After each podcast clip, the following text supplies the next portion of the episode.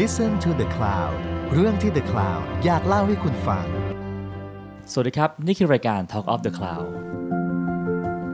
ถ้าพูดถึงชื่อของจานินไวเกลเชื่อว่าหลายคนคงไม่คุ้นกับชื่อนี้นัก แต่ถ้าบอกว่านี่คือชื่อจริงของพลอยชมพู นักร้องสาวน้อยเสียงดี ที่เคยโด่งดังในบทบาทของนักร้อง นักแสดงและยูทูบเบอร์รุ่นแรก คนจำนวนมากคงรู้จักเธอเป็นอย่างดี วันนี้ พลอยชมพูตัดสินใจก้าวสู่การทำเพลงสากลอย่างจริงจังด้วยการเซ็นสัญญากับค่ายเพลงอินเตอร์ แล้วไปทำงานเพลงอยู่ที่ประเทศมาเลเซีย ซึ่งปีแรกที่ไปแทนที่จะได้ทัวร์คอนเสิร์ต เธอกลับต้องโดนกักตัวอยู่บ้านเพราะโควิด วันนี้เธอกลับมาเยี่ยมบ้านที่เมืองไทย เราเลยชวนเธอมานั่งคุยถึงชีวิตในวัย 21 ปี ที่เต็มไปด้วยการเปลี่ยนแปลงและสีสันมากมายกันครับ สวัสดีครับ สวัสดีค่ะ น้องจานินไวเกลใช่หรืว่าค่ะพลอยชมพู ค่ะชื่อต้องออกเสียงว่าอะไรฮะที่ถูกต้อง พ่อชมพูจานีนไวเกลค่ะ โอเคฮะ คือเราอาจจะคุ้นชื่อกับพลอยชมพูมานานมากเนาะ เป็นใช่ นักร้องวัยใสอยู่กับวงการดนตรีไทยมานานมาก คำถามคือว่าแล้วพลอยชมพูกับจานินไบเกลเนี่ยต่างกันยังไงอะครับอ้าวพายชมพูเป็นชื่อเล่นไทยค่ะ แต่ว่าชื่อจริง ๆ ชื่อจานีนไวเกลอืมค่ะก็เป็นตามบัตรประชาชนเลย ครับผม แล้วกับในแง่ศิลปินเลยเนาะ ศิลปินที่ชื่อพลอยชมพูกับศิลปินที่ชื่อจานินไบเกลเนี่ยต่างกันยังไงบ้างฮะสองคนนี้ จริงๆพายชมพูก็จะเป็นเรื่องของแบบว่าเน้นเรื่องแบบด้าน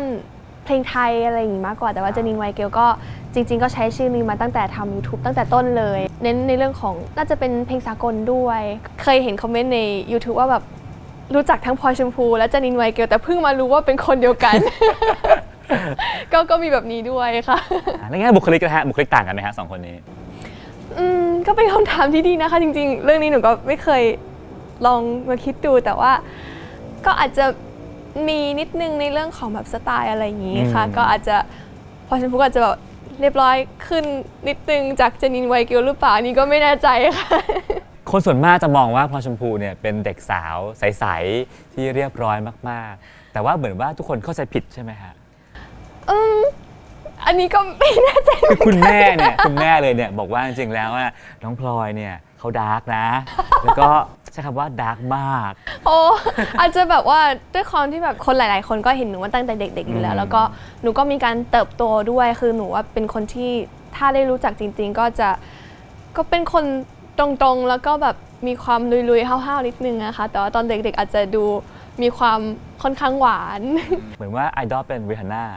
ใช่ค่ะหแนวๆชอบนั้นชอบมากอยากทำเพลงแบบเรียนาค่ะ แล้วก็สิ่งหนึ่งที่น่าจะเหมือนกับริฮาน่าแล้วคือรอยสักคือใช่ค่ะตอนแรกสุดเนี่ยพอพ้นภาพพลอยชมพูไปก็เห็นปรากฏภาพรอยสักบนต้นแขนเนาะใช่บอกว่าเฮ้ยค่ะพลอยชมพูสักทุกคนก็จะงงมาก แต่ว่าตอนนี้มีรอยสักเพิ่มอีกอันหนึ่งที่เพิ่งสักมาเมื่ออาทิตย์ที่แล้วเอ่อสักตรงหน้าแขนตรงเนี้ยค่ะครับใช่คือรูปอะไรครับเป็นมีดปารีซองแล้วก็ผีเสื้อค่ะ คือจริง ๆ ที่ที่หนูเลือกสักอันเนี้ยคือ เหมือนกับว่าเป็นครบรอบเอ่อหนึ่งปีที่เราไปสักครั้งแรกก็คือตรงนี้กับหลังมือครับผมซึ่งสำหรับหนูรู้สึกว่ามันเป็นเหมือนกับว่าเป็นมาร์กเหตุการณ์ต่างๆ ที่ผ่านมาในปีนี้ แล้วว่าเป็นเหมือนกับว่าเป็นเครื่องเตือนความจำว่าเออเราผ่านสิ่งเหล่านี้มาได้นะอะไรอย่างเงี้ยค่ะอืมและผีเสื้อกับดอกไม้ไอ้ยผีเสื้อกับมีดใช่ความหมายค่ะมันคืออะไรฮะคือท่ามกลางสิ่งที่ทำให้เกิดบาดแผลได้มันจะมีสิ่งที่สวยงามงอกออกมาก็คืองอกงามออกมาก็คือผีเสื้ออะไรอย่างเงี้ยค่ะ เดี๋ยวต้องมาคุยกันว่าบาดแผลที่เจอคืออะไรนะฮะแล้วรอยสักแรกอะฮะที่มาที่ไปคืออะไรฮะตอนแรกหนูได้ไปเป็นพิธีกรของรายการ MTV Asia Positive Inking ซึ่งมันจะเป็นรายการที่เขาพาคนต่างๆ ที่เคยไปสักมาเอ่อไปสักเพิ่ม แล้วก็ให้อธิบายว่าทำไมถึงอยากจะมาสักเพิ่ม แล้วอีพีสุดท้ายเขาขอให้หนูสักด้วย ก็เลยแบบรับไปก่อนแต่ตอนแรกหนูไม่ได้บอกคุณแม่ว่าจะต้องสัก แต่ว่าพอตอนหลังก็บอกคุณแม่คำตอบก็เซอร์ไพรส์นิดนึง คุณแม่ก็บอกว่าถ้าสักก็สักแบบใหญ่ๆไปเลยหนูก็แบบอ่าโอเคได้จัดไป แล้วเลือกรูปอะไรฮะ เป็นเอ่อผู้หญิงแล้วก็หมาป่าค่ะ ผู้หญิงก็คือก็ตัวหนูนี่แหละ เพราะว่าหนูรู้สึกว่าตั้งแต่เราเริ่มต้นเข้าวงการมารู้สึกว่าบางทีเราฟังเสียงรอบข้างมากมากจนเกินไปอืมจนเราลืมที่จะมองดูที่ตัวเองว่าจริง ๆ ที่เราเปลี่ยนแปลงตัวเองอยู่ตลอดเวลาเราทำเพื่อคนอื่นแล้วว่าทำเพื่อตัวเอง แล้วเรารู้สึกว่า เราไม่ได้อยากที่จะ please คนอื่น จนเราลืมความสุขของตัวเองมากเกินไป แล้วเราอยากจะแค่ ตอนนี้เราอยากจะเป็นตัวของตัวเองให้มากที่สุด แล้วก็เดินตามทางของตัวเองถึงแม้ว่า ใครจะชอบหรือไม่ชอบก็ตาม ที่มาล้ำลึกมาก ค่ะแล้วที่มือละฮะที่มือคืออะไรอ่าเบนี่บีดีบิชี่เพราะว่าฉันมาฉันเห็นและฉันพิชิต คือมันมันอะข้างนี้มันเป็นมือที่หนูแบบถือไม้แล้วถนัดแล้วรู้สึกว่าแบบเวลาเรามองเรารู้สึกว่าแบบ เอ้ยเราเดินทางมาไกลแล้วแล้วเราจะไปจนกว่าเราจะพิชิตเป้าหมายของเราอะไรประมาณเนี้ยค่ะ โอ้ยที่ย้อนกลับไปเมื่อ 2 ปีก่อนนะฮะ พอชมพูค่ะก็เริ่มต้นจากการทำ YouTube เนาะค่ะแล้วก็โด่งดังมากๆ มีคนตามมากมาย มาทำเพลงจริง ๆ กับค่ายใหญ่ ค่ะ ก็สักเซสมาก มีคอนเสิร์ตต่างๆ มากขอบมาคุณยค่ะ แล้วเป้าหมายความฝันในวันนั้นน่ะคืออะไรครับ ตั้งแต่หนูเริ่มทำ YouTube มาตอนอายุ 12 เป้าหมายตอนที่เปิดช่องก็อยากทำเพลงสากลเลย เพราะรู้สึกว่ามันเป็นมันเป็นแนวเพลงที่คนทั่วโลกฟัง แล้วคิดว่าดังแค่ไหนถึงจะพอใจ ต้องดังแค่ในเมืองไทย ดังทั้งโลก ดังแค่ไหนฮะ สมัยก่อนหนูก็เคยแบบมีเหมือนกับว่ามีภาพที่แบบเป็นเหมือนกับเป็นเป้าหมายอะไรไว้อืนะมแต่ว่ารู้สึกว่าปีที่ผ่านมาด้วยความที่มันมีอะไรหลายๆหลายๆอย่างความเปลี่ยนแปลงหลายอย่างเกิดขึ้นที่ทำให้รู้สึกว่าชีวิตมันมันไม่มีอะไรแน่นอนมันจะมีอะไรเกิดขึ้นได้ตลอดเวลาที่เราไม่คาดคิดสำหรับหนูความ ความดังหรือว่าชื่อเสียงมันไม่ได้เป็นสิ่งที่สำคัญที่สุดสำหรับหนูแล้ว อันดับแรกที่สำคัญที่สุดคือความสุขของตัวเอง ถ้าเราทำอะไรแล้วถึงแม้ว่ามันจะดังไม่ดัง แต่เราทำแล้วมีความสุข แค่นั้นหนูรู้สึกว่ามันก็สำเร็จแล้ว วันนี้ชื่อเสียงไม่ใช่สิ่งสำคัญสุด แต่ครั้งหนึ่งมันเคยใช่ ใช่ ครั้งนั้นน่ะอยากดังแค่ไหน มันก็แบบ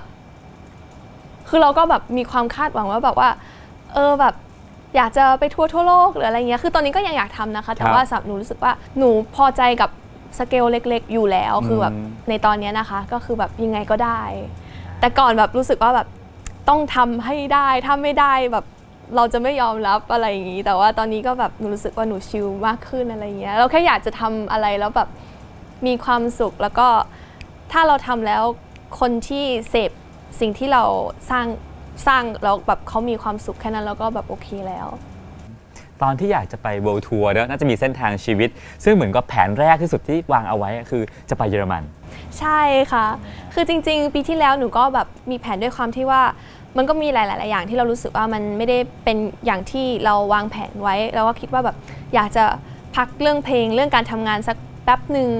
เอ่อแล้วก็ย้ายกลับเยอรมันไปเรียนต่อก็ยังเรียนต่อเรื่องเพลงนี่แหละค่ะ เหมือนกับว่าก็เป็นการ พักผ่อนเรื่องของการทำงานไปในตัวด้วย แต่ว่าพอหนูประกาศออกสื่อปุ๊บ ก็มีทางค่าย Universal Music เขาทับทามพอดี คือ ช่วงนั้นเขากำลังจะเปิดค่ายใหม่ แล้วเขาก็อยากให้หนูเป็นศิลปินคนแรกก็เลยแบบ มันก็คิดหนักอยู่เหมือนกันนะคะ เพราะช่วงนั้นเราก็รู้สึกว่าแบบเราอยากเบรกสักแป๊บหนึ่งเพื่อที่จะมาเรียนอะไรอย่างนี้ แต่เราก็คิดไปคิดมาแล้วก็คิดว่ามันก็อาจจะเป็นโอกาสที่เรา ได้รับนานๆทีก็เลยลองดูแล้วกันอะไรอย่างเงี้ยค่ะ แล้วก็เห็นว่าเตรียมจะไปอเมริกาด้วย เพื่อเป้าหมายหลักของชีวิตก็คือว่าเอาล่ะฉันจะไปเปิดตัวที่อเมริกาให้ทั้งโลกรู้จักฉัน เหมือนกับว่าไปเรียนรู้เอ่อเรื่องของการทำเพลงของที่นั่น ด้วยความที่เมื่อเอ่อ2018 หนูได้มีโอกาสไปเรียนที่เบ r ร์ e ลีย์เป็น five week course เป็นแบบซัมเมอร์อะไรอย่างเงี้ยรู้สึกว่าชอบการการการสอนของเขามาก นอกจากเราจะได้เรียนรู้อะไรหลาย ๆ อย่างเกี่ยวกับการทำเพลง เรายังได้ connection แล้วก็ได้ ประสบการณ์ของแบบชีวิตที่นั่นอะไรอย่างเงี้ยค่ะ ก็เหมือนกับว่าเราอยากจะ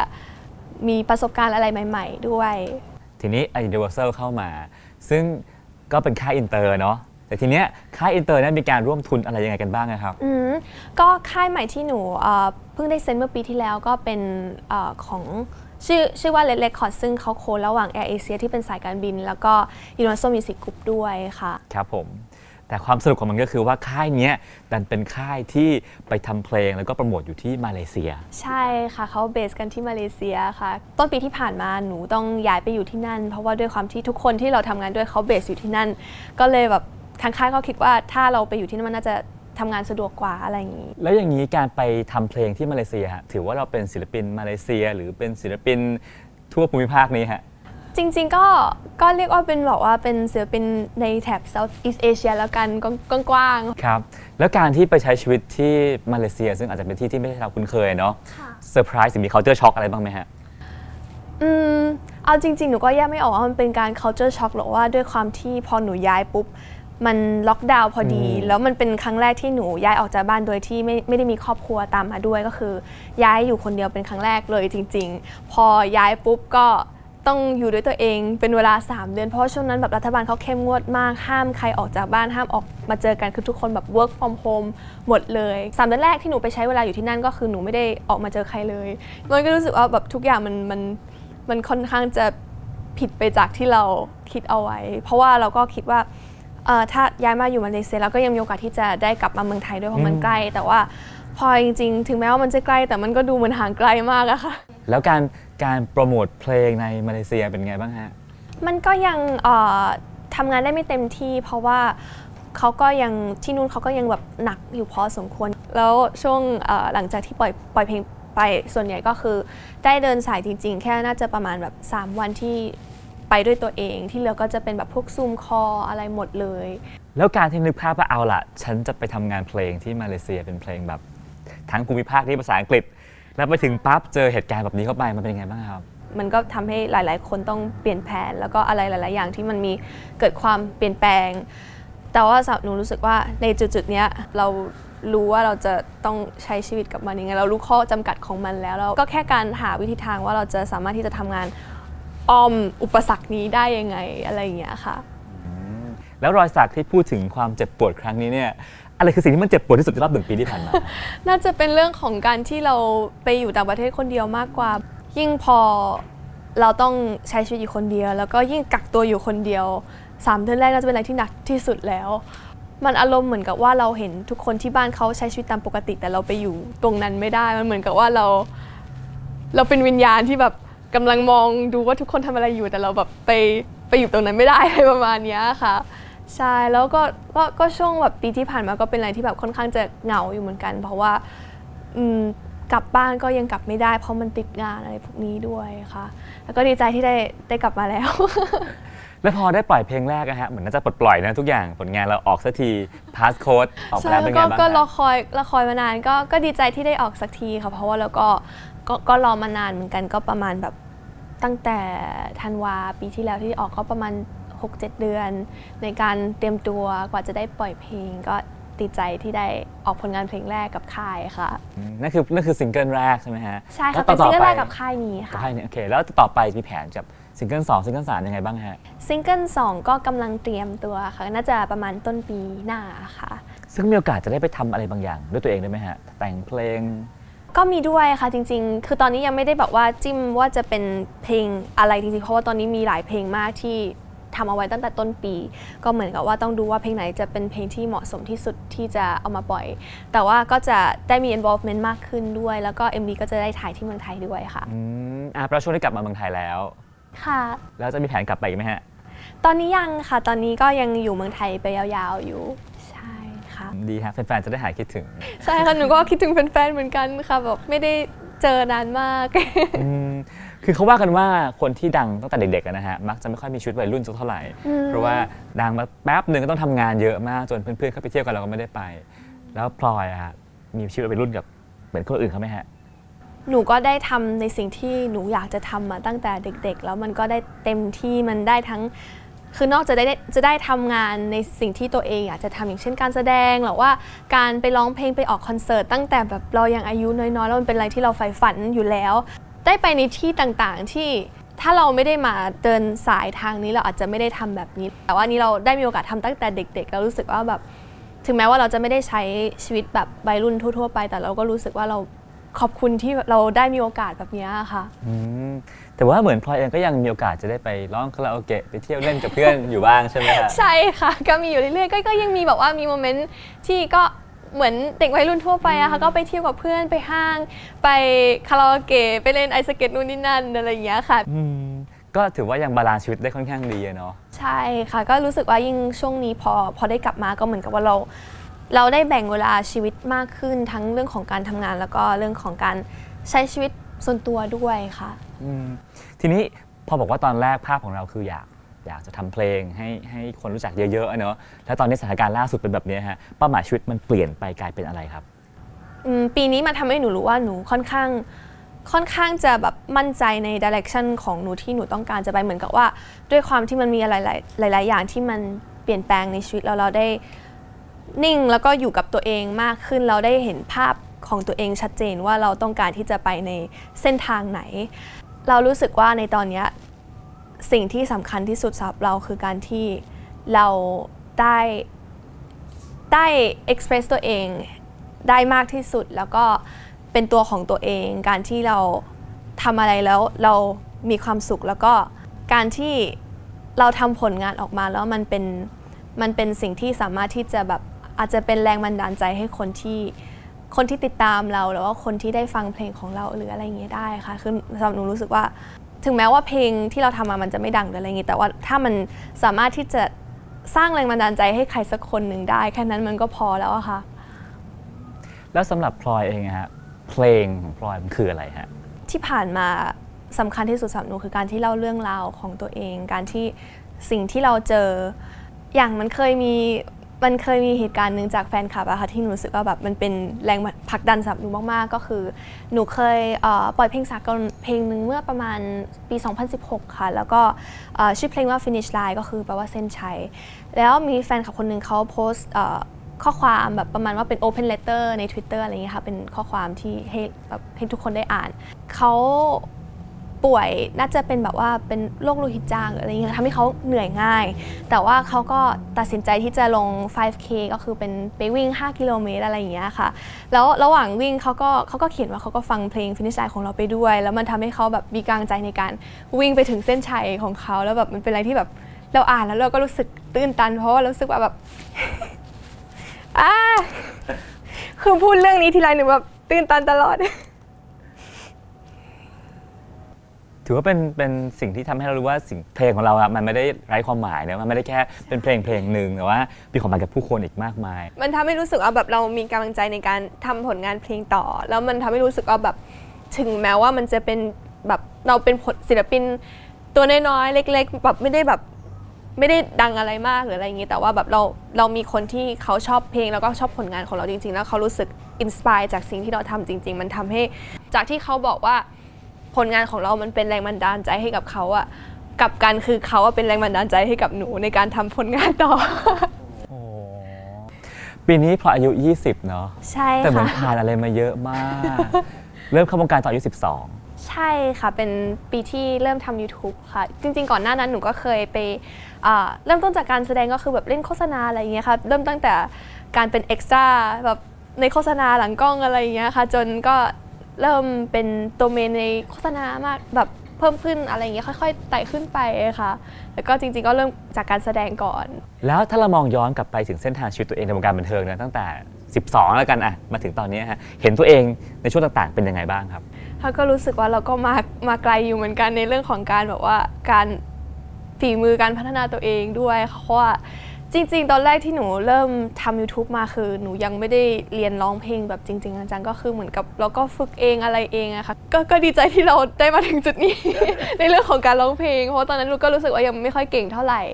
มันก็เป็นสิ่งหนึ่งที่ทำให้เราได้ฝึกตัวเอง เพิ่มขึ้นเรื่อยๆแล้วก็ได้ค้นหาตัวเองในเรื่องของสไตล์การร้องมากขึ้นด้วยค่ะ ก็ดีใจที่เราได้มีเส้นทางเนี้ยค่ะ ถ้าแบ่งชีวิตเป็นช่วงๆฮะลองคิดว่าแต่ละช่วงมันจะมีช่วงไหนบ้างครับ อืม จริง ๆ ช่วงเริ่มต้นก็น่าจะเป็นช่วงแบบ 12 ถึง 14 ที่แบบยังอาจจะแบบว่าเป็นช่วงที่แบบกลาง start out อะไรอย่างเงี้ยค่ะ แต่ว่าคิดว่าจุดที่มันเริ่มแบบพีคจริง ๆ ก็น่าจะเป็นช่วงที่ปล่อยเพลงปลิวออกมาประมาณ 15-16 อะไรอย่างเงี้ยค่ะประมาณ 16 ก็เป็นแบบอะไรที่หนูค่อนข้างจะไม่คาดคิดเหมือนกัน เพราะว่า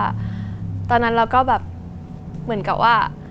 ก่อนหน้านั้นเคยเอ่อเพิ่งได้ปล่อยเพลงซิงเกิลแรกออกไปเพลงชัดที่ชองออก feedback ก็ก็ก็ก็ก็ดีก็โอเค คือมันก็แบบก็อยู่ในระดับที่เราก็แบบคาดหวังเอาไว้ แต่ว่าพอปล่อยเพลงปิวออกไปแบบมันเป็นเป็นอะไรที่เกินคาดเลยอะค่ะ เพราะเราไม่คิดว่าคนจะชอบเยอะขนาดนี้อะไรอย่างเงี้ยค่ะ ตอนนั้นดังแค่ไหนฮะ เป็นปีที่ค่อนข้างจะเข้มข้นอยู่เหมือนกัน เป็นจุดจุดพีคจุดหนึ่งในชีวิตหนูในเรื่องของการทำงานนะคะ มีงานทุกวันไหมฮะช่วงนั้น เรียกได้ว่าน่าจะ แบบเดือนหนึ่งก็ 20 วันอะไรประมาณนั้นนะคะโหดมากนะฮะ ค่ะแล้วแล้วตอนวัยเท่านั้นที่ 15 16 อะไรเงี้ยเนอะที่มากับทั้งความดังทั้งเรื่องดราม่าต่างๆเข้ามามากมาย รับมือมันไหวไหมจริงๆ หนูโชคดีที่มีคนรอบรอบข้างคอย support แล้วก็คือนอกจากจะมีคุณแม่แล้วก็ครอบครัวมีคุณพ่อแบบคอย support คอยให้กำลังใจอยู่ตลอดก็ยังมีพี่ๆที่ทำงานด้วยกัน แล้วก็แฟนคลับที่แบบ สนิทคือเขาคอยให้กำลังใจคือเรารู้สึกว่าถึงแม้ว่าเราจะเจอเรื่องอะไรต่างๆ ในแบบด้านลบแล้วก็รู้สึกว่าเราไม่ท้อเรามีคนที่คอย support แล้วก็คอยเป็นกำลังใจให้เรา รู้สึกว่าแบบมันมันไม่ได้แย่เท่าไหร่ถ้าหากว่าในในทางกลับกันถ้าสมมุติว่าเราต้องเดินผ่านสิ่งเหล่านั้นด้วยตัวเองอะค่ะนั่นคือช่วงปลิวเนาะแล้วช่วงถัดมาแล้วฮะชีวิตช่วงถัดมาน่าจะได้ว่าเป็นช่วงไหนดี ช่วงถัดมาก็เป็นช่วงที่ทำ เพลงทั้งเพลงไทยแล้วก็เพลงสากลควบคู่กันไปด้วย ก็เป็นช่วงที่เอาจริง ๆ หลังจากเพลงปิวหนูหนูรับงานแสดงค่อนข้างเยอะ สิ่งนั้นมันก็ทำให้เรารู้ว่าเรามีแพชชั่นในการทำเพลงมากกว่าจริง ๆ คือหนูก็ยังชอบการแสดงอยู่นะคะ แต่รู้สึกว่าสิ่งที่เราอยากจะทำเป็นหลักๆ คือก็ก็ก็เรื่องเพลงนี่แหละ คือมันทำให้เรามั่นใจว่า นั่นคือเส้นทางที่เราอยากจะเดินเป็นหลัก แล้ว สิ่งอื่น ๆ แล้วก็ยังอยากทำแต่ว่าก็อาจจะแบบไม่ได้เป็นแบบเป็นโฟกัสสำแบบเป็นโฟกัสหลักอะไรอย่างเงี้ยค่ะพลอยมองว่าเส้นทางที่ปีที่ 21 ที่ไปต่อไปเนี่ยอยากเห็นตัวเองเป็นยังไงครับ กับเส้นทางดนตรี เอาจริง ๆ หนูก็ยังแบบอืมถ้าให้พูดตามตรงหนูก็ยังไม่กล้าที่จะแบบวางแผนหรือว่าแบบจินตนาการว่าตัวเองจะไปอยู่ในจุดตรงไหน เพราะว่าด้วยความที่แบบปี 2020 ก็เป็นอะไรที่ทุกอย่างมัน ก็เหมือนผิดแผนไปหมดอะไรอย่างนี้ในแบบความคิดของเรา มันก็ทำให้เรารู้สึกว่าแบบ เราอยากจะใช้ชีวิตในแต่ละวันมากกว่าที่จะแบบโฟกัสไปที่ว่า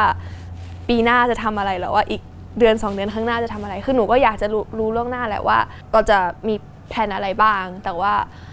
หนูคิดว่าหนูไม่อยากจะกังวลในสิ่งที่อยู่ข้างหน้ามากจนเกินไป หนูคิดว่าถ้าแบบเรามีไอเดียอะไรหรืออยากทำอะไรแล้วก็ ถ้าถึงโมเมนต์นั้นเราก็ค่อยแบบค่อยจัดการเอาแล้วกัน แต่หนูก็สำหรับหนูหนูก็อยากจะเน้นเรื่องของเพลงมากขึ้นในปีหน้าค่ะอยากจะปล่อยเพลงมากขึ้น แล้วสุดท้ายแล้วในที่สุดบั้นปลายชีวิตอีกสักห้าปีสิปีก็ได้นะฮะจะฟังดูนานไปอะสักห้าปีสิปีเนี่ยอยากให้คนจดจ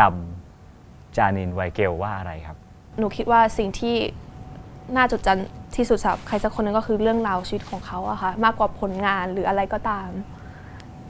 ซึ่งชีวิตของพลอยนะน่าจดจำแน่นอนฮะแล้วก็ขอบคุณสนุกและค่ะมีสีสันมาก แล้วก็เป็นแรงบันดาลใจด้วยอ๋อขอบคุณค่ะครับงั้นก็เสียดายครับวันนี้เวลาของเราหมดแล้วนะฮะก็เลยคุยกันได้ประมาณนี้อ๋อสนุกมากค่ะวันนี้ โอกาสหน้าซิงเกิลหน้าจะมีโอกาสได้คุยกันใหม่เนาะยินดีมากเลยค่ะ วันนี้พวกเรานะฮะขอลาทุกคนไปก่อนด้วยครับ สวัสดีครับสวัสดีค่ะ ติดตามเรื่องราวดีๆ และรายการอื่นๆจาก The Cloud ได้ที่ readthecloud.co หรือแอปพลิเคชันสำหรับฟังพอดแคสต์ต่างๆ